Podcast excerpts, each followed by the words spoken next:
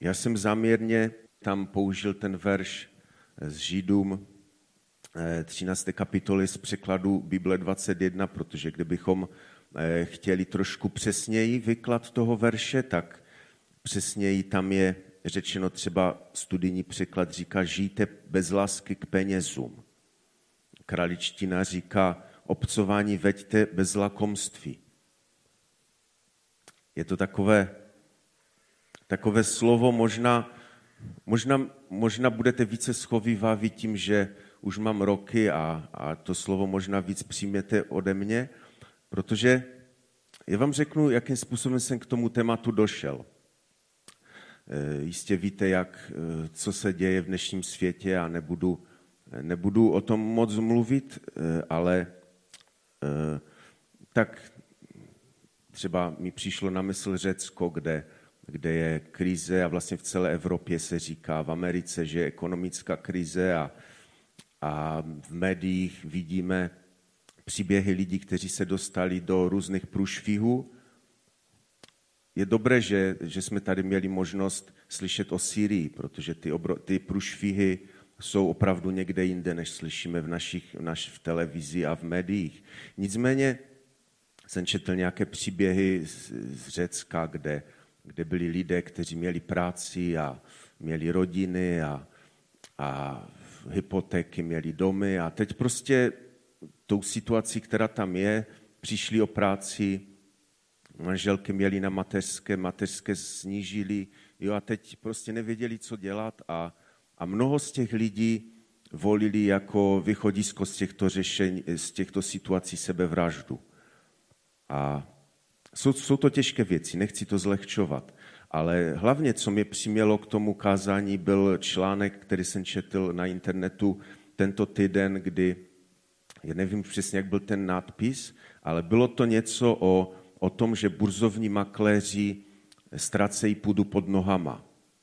A byl to, byl to článek o lidech, kteří jsou úplně na, na, tom, na tom eh, žebříčku eh, bohatství, úplně prostě na tom top. Jo, to jsou lidé, kteří kteří žijí v naprostém luxusu, mají, mají ne, nepředstavitelné bohatství. Prostě eh, něco, co, co by se dalo přirovnat k nějakému pohádkovému majetku. A ti lidé, a ten článek byl o tom, že oni se naučili, oni samozřejmě jsou velice obdarováni a umí prostě v tom chodit, a oni se tak nějak během své kariéry naučili žít v tom úspěchu. A a nyní, když přišla ta krize, tak nějakým způsobem se jim nedaří být tak úspěšní, jak byli do posud před pár lety a, a prostě neunesou tu situaci a mnoho z nich volí podobné řešení. To znamená, sáhnou si na život.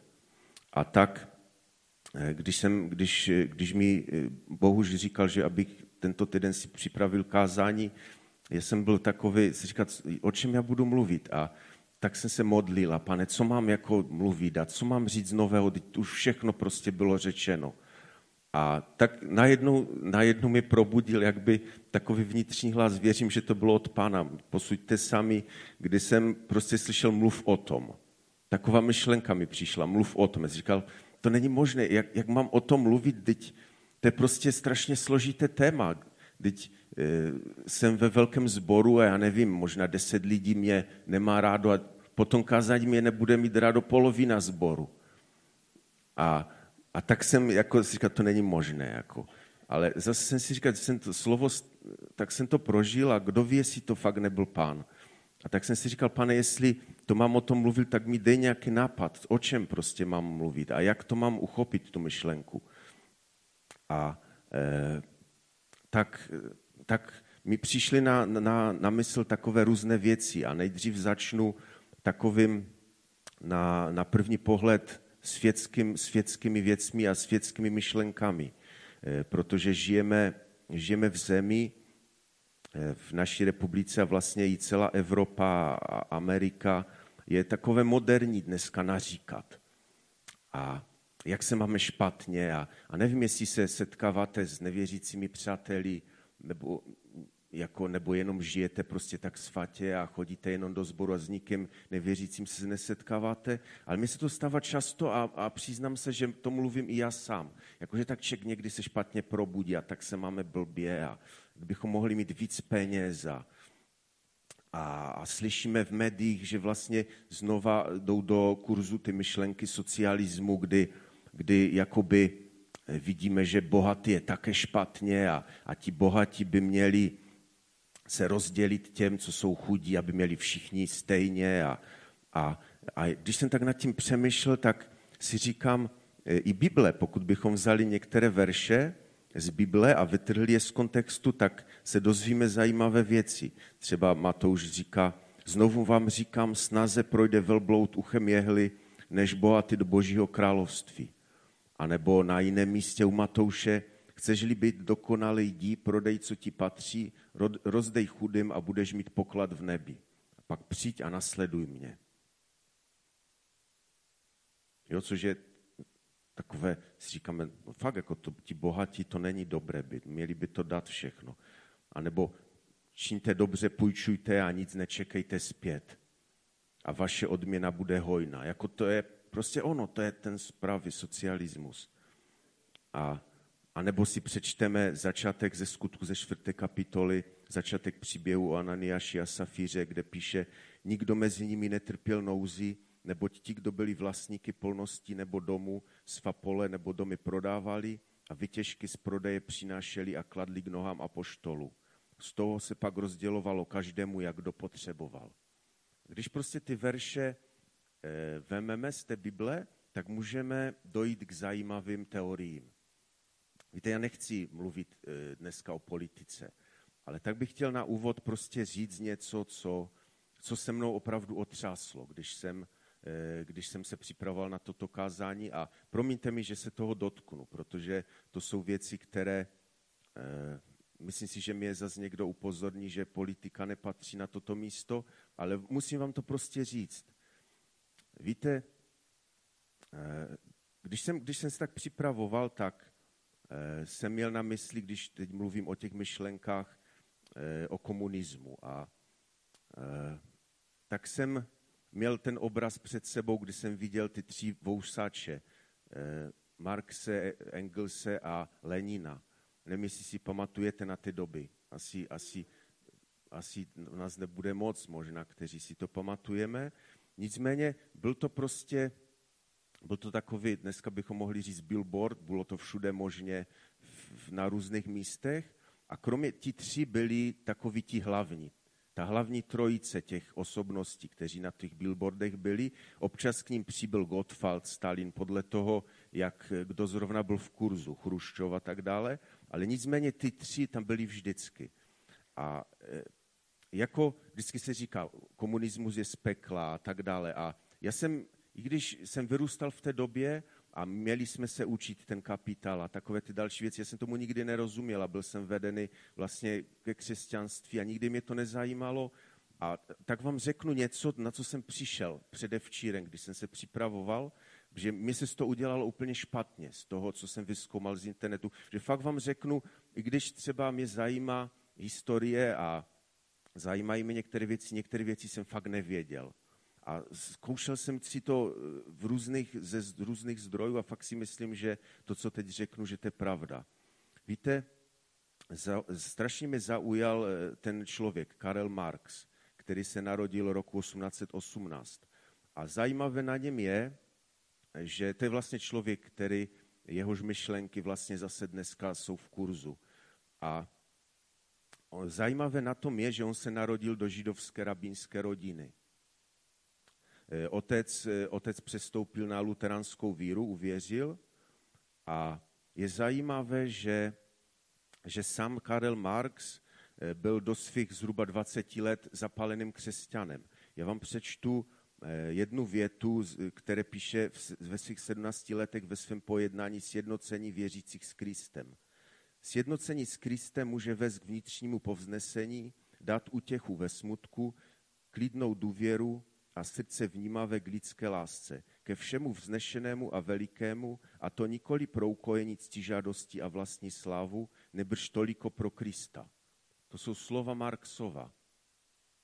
A e, zvláštní je, že kolem, 20, kolem, zhruba kolem 20. roku jeho života nastal obrovský obrat a prostě e, on si psal takové různé básničky.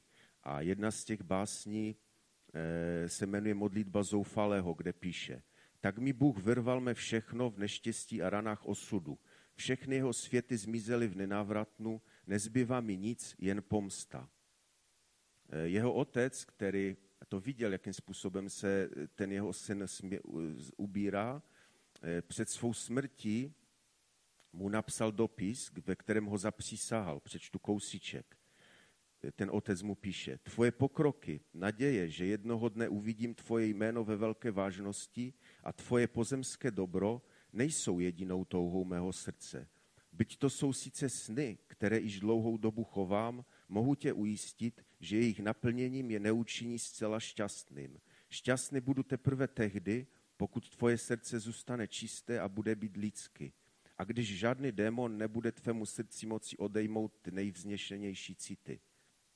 Syn Karel mu odpověděl 10. listopadu roku 1837 eh, dopisem. Non serviam, opona spadla, můj svatostánek se rozpadl, je nutné uvést pouze nové bohy. V té době napsal báseň eh, Bledá dívka, ve které píše A tak jsem pozbyl nebe, vím to zcela jistě. Moje duše, kdysi věrna Bohu, je vyvolena pro peklo. Víte, dál, když jsem četl o tom, tak se mi fyzicky udělalo špatně. Byly tam věci, které, eh, které nápadně připomínaly verše z Izajaše, kde se mluví o jítřenky synu a, a o, o, o satanu a o, o takovýchto věcech. A opravdu se mi udělalo fyzicky špatně z toho a nemohl jsem to dočíst do konce. Myslím si, že se to nehodí i ani z tohoto místa prostě o tom mluvit, ale chci vám říct, že na jedné straně to byl člověk, který, eh, který hlásal a i komunisté a vlastně i teď se o tom mluví, že on mluvil o tom, že Bůh není a hlasal teorii materialismu. Ale když se podíváte blíže do jeho života, tak vidíte, že ten člověk něčemu věřil a tomu, čemu věřil, bych nerad jmenoval na, tom, na, na, na tomto místě. A, a ty všechny věci, které vzešly od něho, jsou věci, které si myslím nepatří ani do našich úst. Mohl bych mluvit o Engelsovi a, a další věci. Nakonec toho strašného úvodu jenom řeknu eh, Lenin, který, jistě znáte ten jeho citát, učit se, učit se, učit se. Tak ten stejný Lenin například řekl, nic jste nepochopili, já nepopírám Boha, já jsem osobní nepřítel Boha. A pokud eh, vám možná se zdá, jak ten komunismus byl kdysi dobrý a máte ty myšlenky, vzpomeňte si na to, co jsem vám dneska říkal a možná Eh, si to i vystudujte. Máme fakt svobodu a náš internet není jak blokovaný a můžeme se dozvídat zajímavé věci. Už jenom, jenom mám tady plno poznámek, které jsem vyskomal, ale nebudu to všechno mluvit, jenom vám řeknu eh, všechny ty věci, které, které se odvolávají na, na, to, na to učení. Prostě ten Marx byl šíleně, šíleně zamotaný až a byl inspirovaný satanem. Ta, opravdu to tak musím říct. A, a ty jeho myšlenky prostě udělali obrovské změny na této zemi.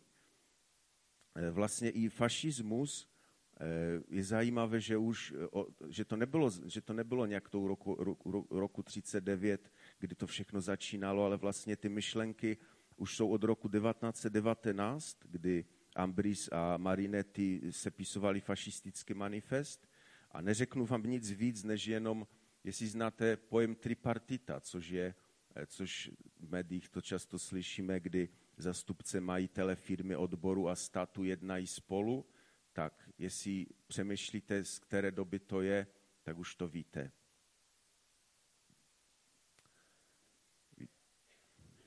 To je tak, takový drsný úvod.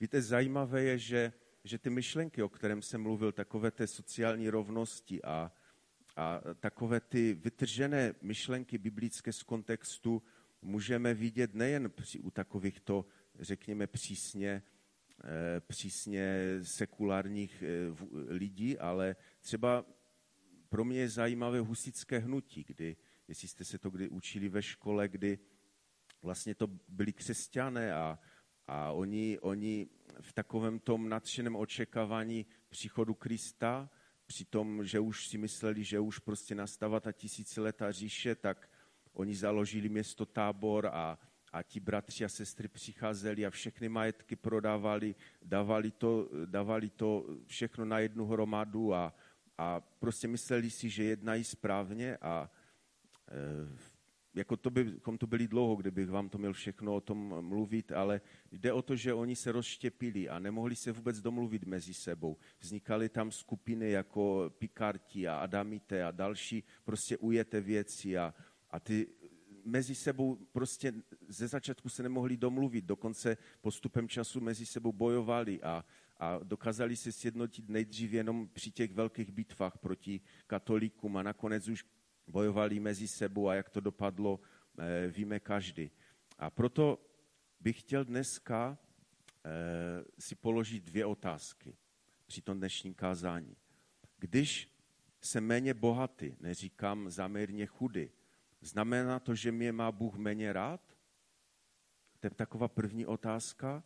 A druhá otázka, o které jsem už teď vlastně mluvil, že je nutné, abychom v té naší snaze nést evangelium, jestli je nutné, eh, abychom umožnili prostě těm bohatým lidem vstup do Božího království, jestli je nutné jim to vzít, to jejich mění a rozdat to jiným. To jsou dvě takové otázky, které, které mě zajímaly.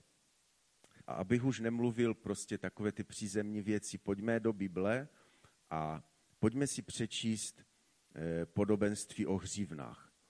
Je to v Matouši v 25. kapitole od 14. verše. Já bych to dneska nenazval, v Biblii najdete v ekumence, myslím, příběh o hřívnách nebo podobenství o hřívnách. Já jsem to nazval příběh o chudém člověku. Mě to dneska k tomu tak sedí. Víte, možná si říkáte, že jak jsem chytrý a jak všechno e, prostě vím a co všechno. Já vám chci říct, že to všechno prostě jsem i vyčetl, slyšel někde. V mé, jako nevím, co je jenom z mé hlavy, třeba hodně myšlenek mi dal, eh, jsem četl nedávno kázání od Davida Nováka z CBčka na internetu a tak nechci se prostě dělat nějak chytrým. Ale chci vám říct pár myšlenek, které mě zaujaly, že to, to podobenství určitě znáte a několik, hodněkrát ve svém životě už mnoho pastorů to rozebíralo. Já bych se na to chtěl podívat tak trošku z jiné strany. Já to podobenství přečtu. Eh, bude tomu, jako když člověk, který se chystal na cestu, zavolal své služebníky a svěřil jim svůj majetek. Jednomu dal pět hřiven, druhému dvě a třetímu jednu. Každému podle jeho schopnosti a odcestoval. Ten, který přijal pět hřiven, i hned se s nimi dal do podnikání a vyzískal jiných pět. Ten, tak i ten, který měl dvě, vyzískal jiné dvě. Ten, který přijal jednu, šel, vykopal jámu a ukryl peníze svého pána. Po dlouhé době se pan těch služebníků vrátil a začal účtovat. Přistoupil tedy ten, který přijal pět hřiven, přinesl jiných pět a řekl, pane, svěřil jsi mi pět hřiven, hle, jiných pět jsem jim získal. Jeho pán mu odpověděl, správně, služebníku dobrý a věrný. Nad malem si byl věrný, ustanovím tě nad mnohým. Vejdi a raduj se u svého pána. Přistoupil ten se dvěma hřivnami a řekl, pane, svěřil si mi dvě hřivny, hle, jiné dvě jsem získal. Jeho pán mu odpověděl, správně, a tak dále. Nad, stejně mu řekl, vejdi a raduj se u svého pána. Přistoupil i ten, který přijal jednu hřívnu a řekl, pane, poznal jsem tě, že jsi tvrdý člověk a sklízíš, kde jsi nesel a sbíraš, kde jsi nerozsypal. Bál jsem se a proto jsem šel a ukryl svou hřívnu v, nebi, v zemi. Hle, zde máš, co ti patří. Jeho pán mu odpověděl, služebníku špatný a líný. Věděl jsi, že žnu, kde jsem nezasel a sbírám, kde jsem nerozsypal.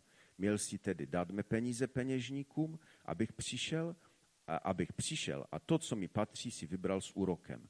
Vezměte mu tu hřivnu a dejte tomu, který má deset hřiven. Neboť každému, kdo má, bude dáno a přidáno, ale kdo nemá, tomu bude odňato i to, co má.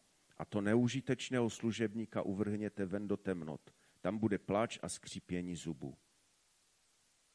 Já bych chtěl, abyste tam dali eh, druhý slide, který mám na té prezentaci, abych to trošku, eh, že mám totiž rád eh, se tak na to podívat takovým tím způsobem, nejenom, že to je v Biblii a že to slyšíme na schromáždění, ale takovým tím způsobem, prostě, že to byla realita, to, co tady je psáno, že to, že to není nějaké, nějaký prostě vyplod nějaké fantazie, ale že to jsou věci, ve kterých se používají reálné měny, reálné eh, skutečnosti.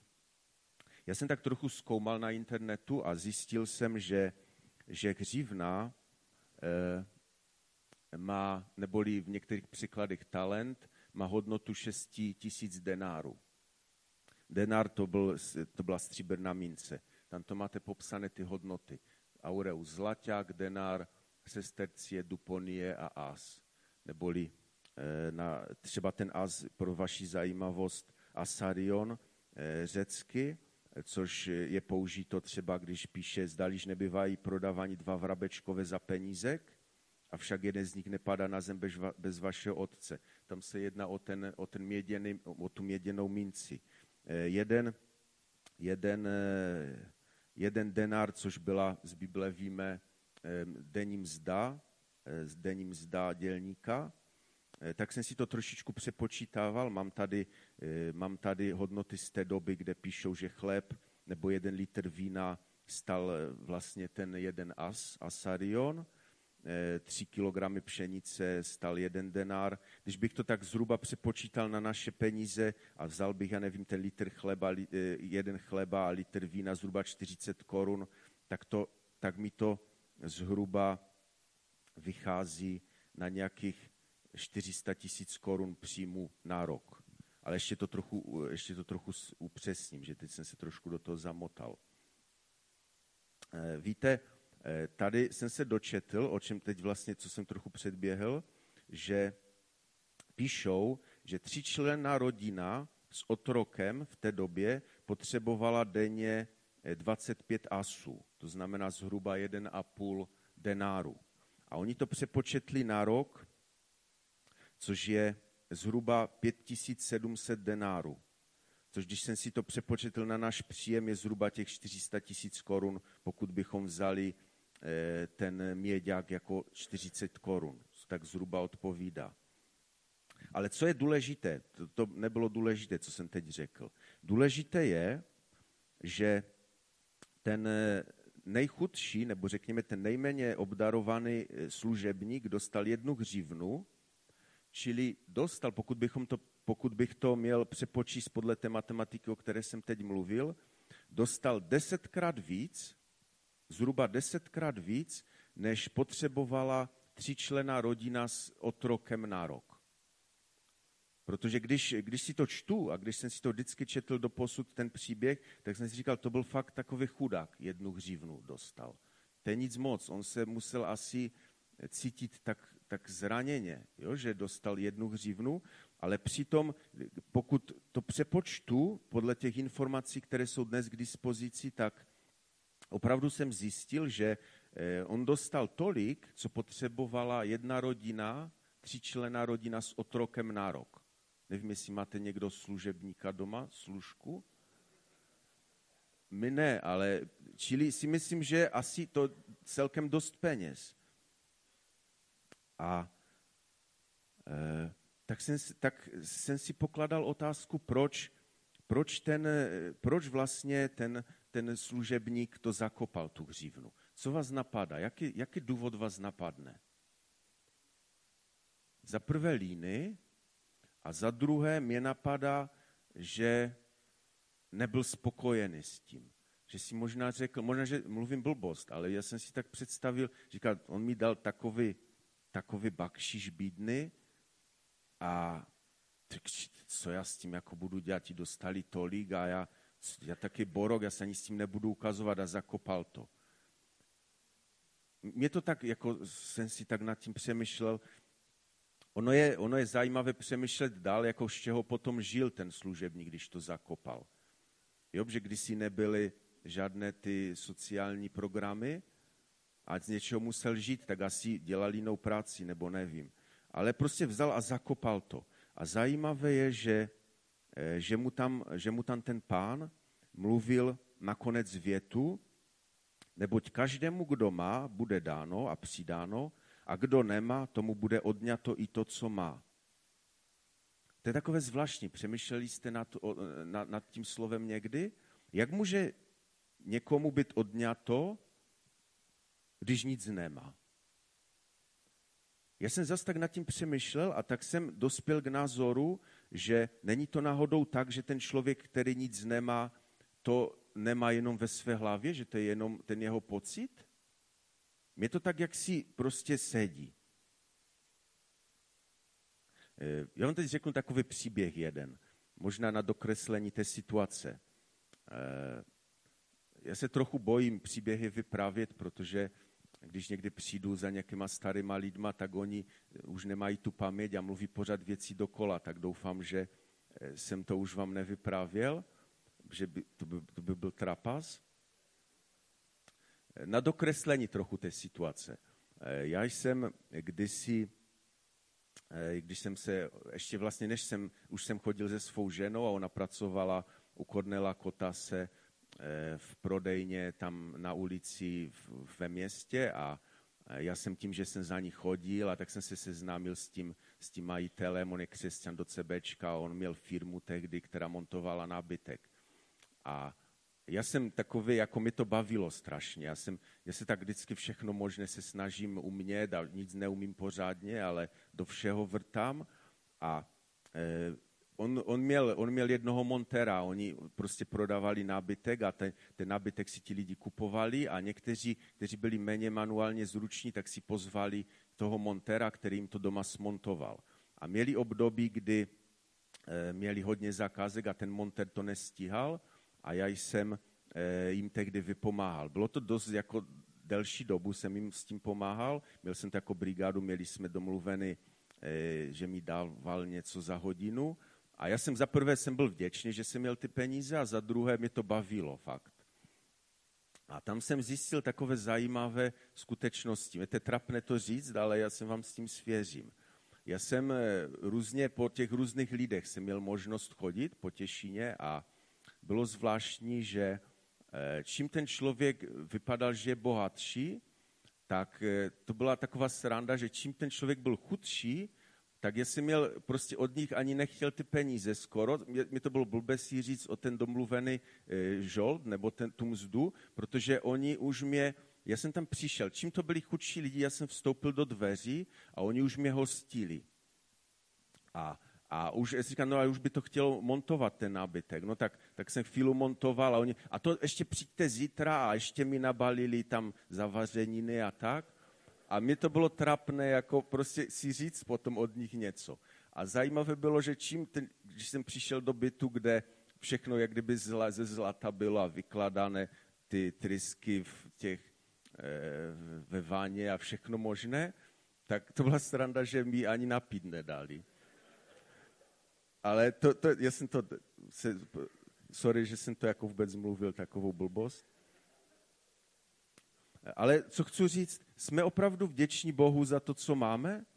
Je na nás vidět, když, když mluvíme se svými nevěřícími, když, když prostě jsme v situaci, když nedbáme na takovou tu gloriolu, že máme nad hlavou a prostě jsme v situaci, kdy nás nikdo z našich bratří nevidí a mluvíme, já nevím, se svými spolužáky nebo s někým, Opravdu je vidět na nás ta vděčnost za to, co máme?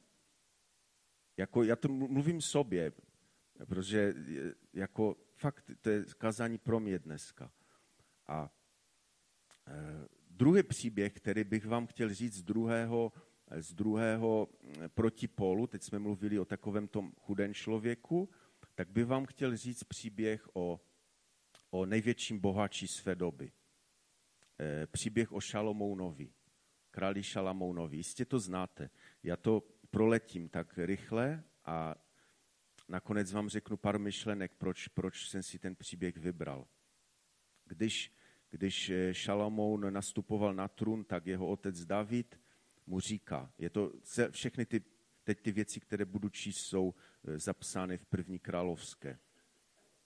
Říká mu, David mu říká, ty však buď rozhodný a mužný, dbej na to, co ti svěřil hospodin tvůj Bůh Choď po jeho cestách a dodržuj jeho nařízení a přikázání. Jeho práva a svědectví, jak jsou zapsána v zákoně Mojžíšově. A tak budeš mít úspěch ve všem, co budeš konat, ať se obrátíš kamkoliv. A hospodin splní své slovo, které mi dal. Budou-li tvoji synové dbat na svou cestu tak, aby chodili před mnou věrně celým svým srdcem a celou duší, nebude z izraelského trůnu vyhlazen následník z tvého rodu. Takové zaslíbení mu dal jeho otec skrze hospodina a Šalamoun nastoupil na trůn.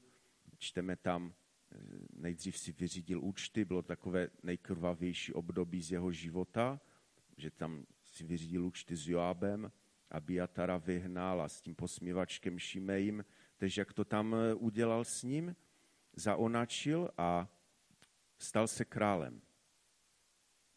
A hned na začátku čteme. Šalamoun se zpříznil s faraonem králem egyptským.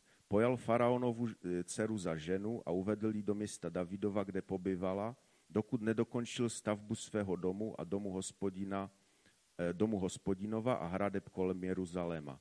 Lid však obětoval na posvatných navrších, neboť dům pro hospodinovo jméno ještě nebyl v oněch dnech zbudován.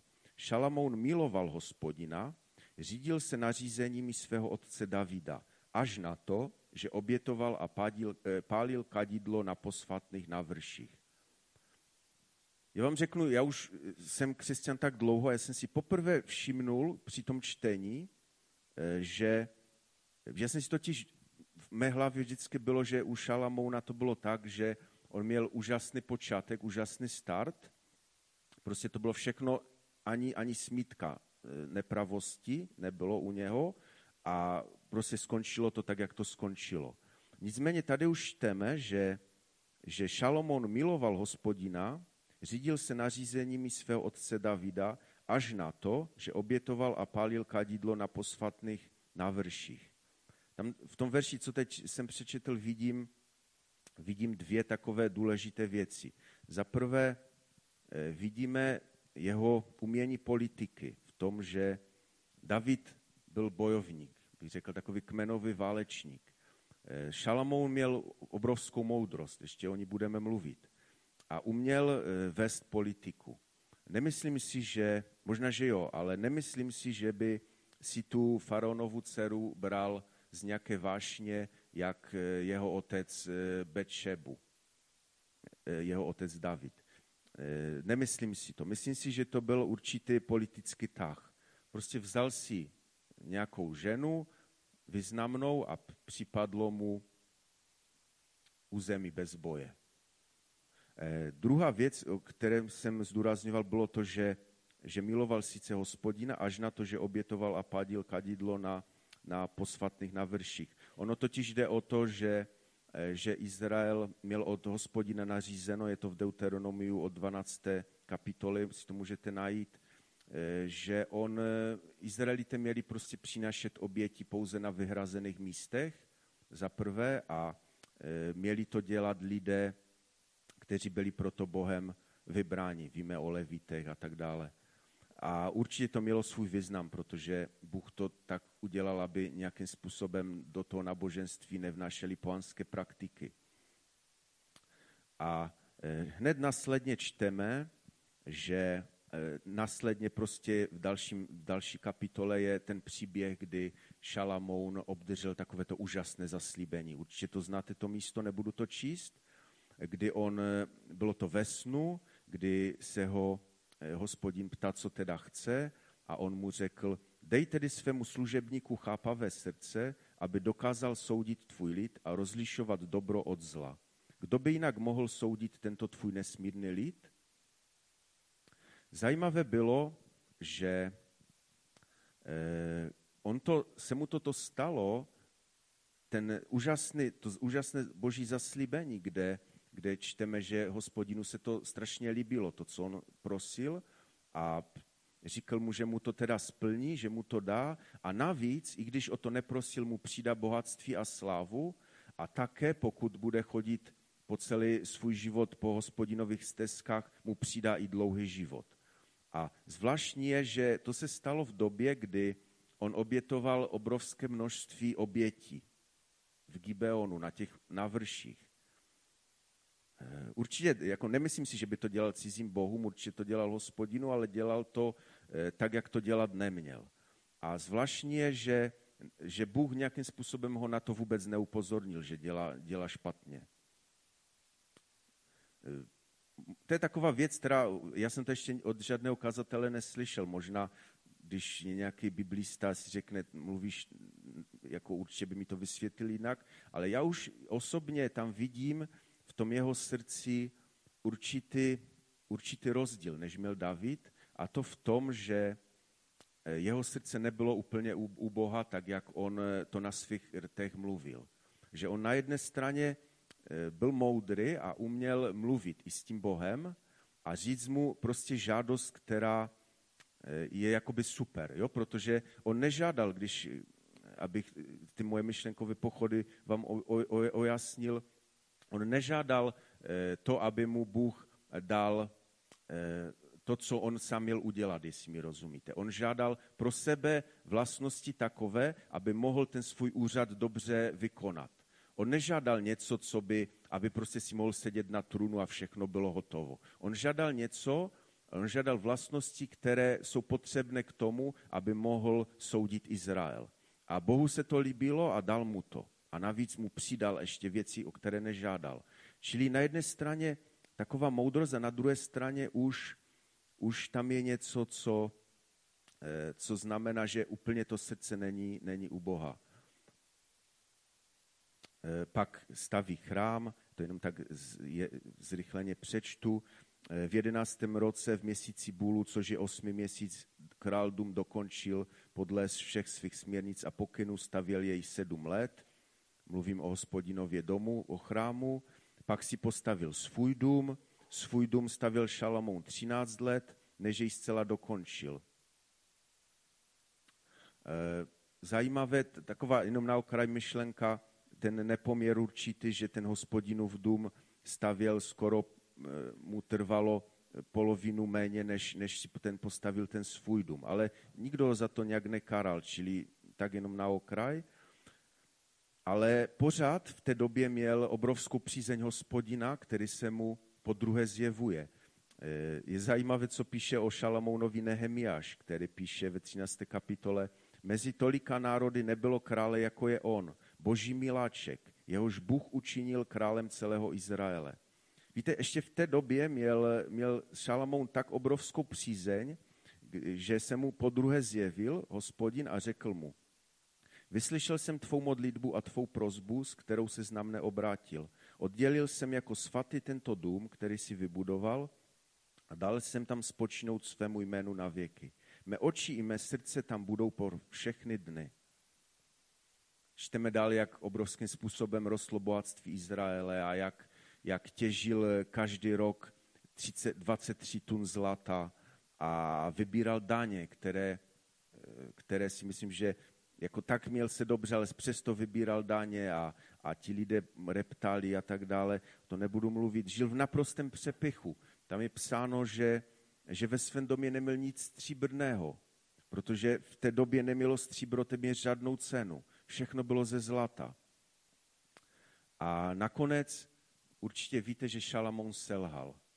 Ono totiž šlo o to, že že Bůh varoval už, už předtím, už, už ve starém zákoně, v Deuteronomiu, eh, své, své, svůj lid, aby, aby si nebrali ženy z cizích ponských národů. Je psáno v Deuteronomiu nebo v Exodu, neuzavírej smlouvu s obyvateli země, budou chodit smilnit za svými bohy, budou obětovat svým bohům a pozvou tě, budeš jíst z jejich obětních hodů a budeš si brát z jejich dcer pro své syny a jejich dcery budou chodit smilnit za svými bohy a přivedou tvé syny, aby chodili smilnit za jejich bohy. A u Šalamouna je napsáno, král Šalamoun si zamiloval mnoho žen cizinek, faraonovu dceru, Moabky, Amonky, Edomky, Sidonianky a Chetejky, z těch pronárodů, o nichž hospodin Izraelcům řekl, nebudete vcházet k ním a oni nebudou vcházet k vám. Jistě by naklonili vaše srdce ke svým bohům. Šalamoun k ním přilnul velkou láskou. Měl mnoho žen, sedmset kněžen a třista ženin. Jeho ženy odklonili jeho srdce. Když nadešel Šalamounovi čas stáří, jeho ženy odklonili jeho srdce k jiným bohům, takže jeho srdce nebylo celé při hospodinu, jeho bohu, jako bylo srdce jeho otce Davida. Šalamoun chodil za, a teď tam je všude za tím aštoretou a ohyznou modlou a, a dopouštěl se, co je zlé v hospodinových očích a vystavěl posvatné na vrši Kenášovi, ohyzné modle Moabců a, a Molekovi a bohu Amonovců a, a to tež udělal pro všechny své ženy cizinky, padil, eh, které palili kadidlo a obětovali svým bohům. Víte, z toho, z toho bych chtěl zdůraznit eh, jednu věc. Byl dobrý politik a určitě si nechtěl znepřátelit dvory těch, těch žen, které, které si vzal.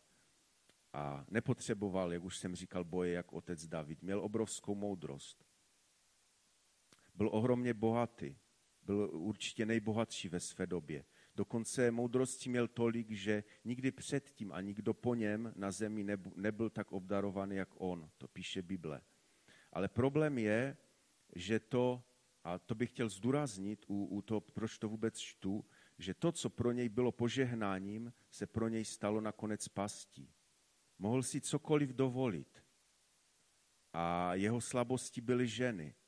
A i když to tak eh, možná vypadalo, že, že těmi sňatky si může podrobovat u zemi bez boje, způsobilo to nakonec jeho pád.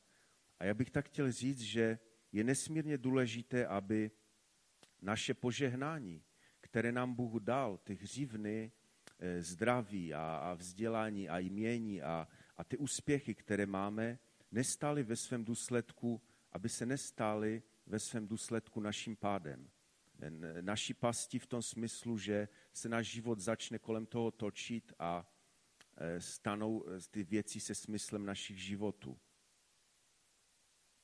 Víte, bohatství samo o sobě není špatné, ale pokud se, anebo ty všechny obdarování, ale pokud se tyto věci dostanou před našeho Boha, před našeho pána a my si, ten Šalamoun e, si to bohatství si myslím, že u něho způsobilo jedno. Za prvé to bylo dobré, že to dal Bůh a Bůh nedává špatné věci. Samozřejmě už toho měl možná moc, co ani už to dělal prostě věcmi, se k tomu dobral, které nebyly správné, ale nicméně Nicméně to bohatství si myslím, že se mu stalo určitou nahražkou Boha. Že on už vlastně hospodina ke svému životu nepotřeboval. On měl, on měl znalosti, schopnosti a bohatství na to, aby prostě žil, tím, aby žil na této zemi eh, bez hospodina. On ho nepotřeboval a vidíme, jak to dopadlo. Ty ženy ho svedly a prostě skončil špatně. Mě tam, mě tam strašně eh, bije do očí ten rozdíl mezi jeho otcem a, a samotným Šalomounem, kdy, kdy David eh, prolil mnohem víc, víc krve. A e, Šalamoun možná, když, když se tak na to dívám tím světským pohledem, nenasekal tolik okatých hříchů. Přesto, přesto víme, že, že David byl blíže Bohu než Šalamoun. David totiž počítal s Bohem. Padal, ale stále znova toužil obnovit svůj vztah s hospodinem. O Šalamounovi toto nečteme. Šalamoun měl vynikající startovní pozici, ale ta startovní pozice není ve svém výsledku důležitá. Je důležitý cíl, jakým způsobem doběhneme. Víte, já jsem možná neuměle vám chtěl ukázat dva příklady. Na jedné straně člověka, který, kterému byla dana jedna hřivna a který zakopal. Možná ze své lenosti, možná ze svého zranění, že byl nespokojený s tím, co dostal. A na druhé straně jsme mluvili o nejbohatším člověku světa té doby. Vím naprosto jistě, že s oběma měl Bůh na začátku dobrý úmysl. Víte, Bůh vyvedl Izraele z Egypta, ze země otroctví a vyvolil si ho jako jeho lid a chtěl, aby byli jeho Bohem. A on chtěl zabezpečovat jejich potřeby. A chtěl, aby oni se spolehali na něj. Vidíme to v celém starém zákoně. Takovou tu touhu hospodina, aby jeho lid se spolehal, že on umí zabezpečit, že on je zabezpečí. Ale v tom vidíme, že na jedné straně si mysleli, že mají málo toho zabezpečení a na druhé straně je člověk, který měl toho zabezpečení tolik, že už Boha vůbec nepotřeboval.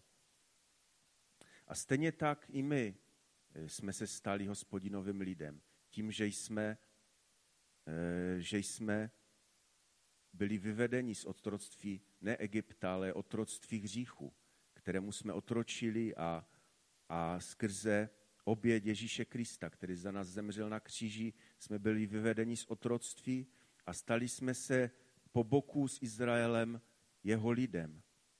A stejně jako, eh, jako Bůh chce po Izraeli, aby, aby, jsme, aby spolehal na něj, i pan chce, abychom spolehali na něj. Jak to píše v Matouši, eh, v příběhu, který chci na závěr přečíst. Matouš 6. kapitolo 25. verše. Proto vám pravím, nemějte starost o svůj život, co budete jíst, ani o tělo, co budete mít na sebe. Což není život víc než pokrm a tělo víc než oděv? Pohleďte na nebeské ptactvo. Neseje, nežne, nesklízí do stodol a přece je váš nebeský otec živý. Což vy nejste o mnoho cenější? Kdo z vás může o jedinou píť prodloužit svůj život, bude-li se znepokojovat? A o oděv, proč si děláte starosti? Podívejte se na polní lilie, jak rostou, nepracují, nepředou. A pravím vám, že ani Šalamoun v celé své nádheře nebyl tak oděn jako jedna z nich. Jestliže tedy Bůh tak obléká polní trávu, která tu dnes je a zítra bude hozena do pece, neobleče tím spíše vás, malověrní? Nemějte starost a neříkejte, co budeme jíst, co budeme pít, co si budeme oblékat. Potom všem se zhánějí pohané. Váš nebecký otec přece víc, že všechno toto potřebujete. Hledejte především jeho království a spravedlnost a všechno ostatní vám bude přidáno. Nedělejte si tedy starosti o zítřek, zítřek bude mít své starosti. Každý den má dost na svém trápení. Víte, pán na nás chce a po nás chce, abychom na něj spoléhali. Abychom na něj spoléhali v situacích, kdy máme méně, i v situacích, kdy máme více. Také chce, abychom nezáviděli. Pan nechce, abychom zaviděli těm, kteří mají více, kteří jsou možná více obdarováni. Nemluvím teď jenom o penězích. A určitě je třeba si uvědomit, že ti, kteří mají více, na tom to nemají jednodušší. Z Bible čteme mnoho případů, kdy, eh, a už jsem to četl na úvod, že, že to, že člověk má větší bohatství, neznamená, že to má jednodušší. Právě naopak. Víte, tak, tak jsem cítil, když eh, jsem cítil, abych to slovo mluvil, abychom byli světlem a, a solí na této zemi i v této otázce. Abychom eh, nějakým způsobem dávali před tím světem najevo tu spokojenost, kterou máme.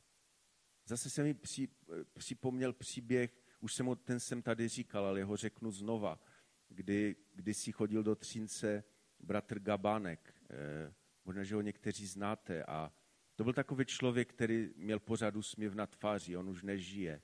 A on eh, vykladal, že eh, to znova řeknu, že jel ve vlaku a a seděl a přisedl si k nějakému člověku, eh, byl vysmatý na celé to kolo a, a ten člověk, který seděl naproti, už to nevydržel a říká, pane, proč vy se tak stále smejete?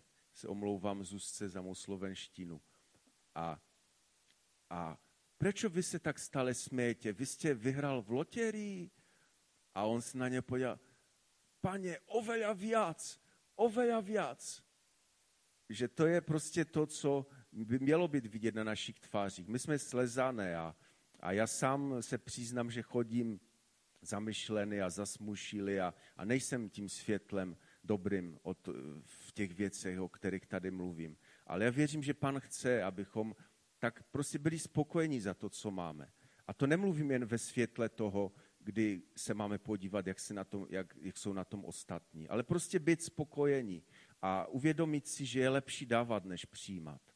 A to jsou věci, eh, o kterých jsem dneska mluvila a myslím si, že už nemusím mluvit déle, že že každý, každý ve svém srdci víte, o čem jsem chtěl, chtěl mluvit. A já bych teď chtěl, abychom povstali nakonec a já bych se chtěl modlit, aby mi pán odpustil, že mnohdy, mnohdy dělám úplně, jednám úplně jiným směrem, než, než jsem dneska kázal. A jestli, jestli to chcete udělat také, tak se připojte k mé modlitbě.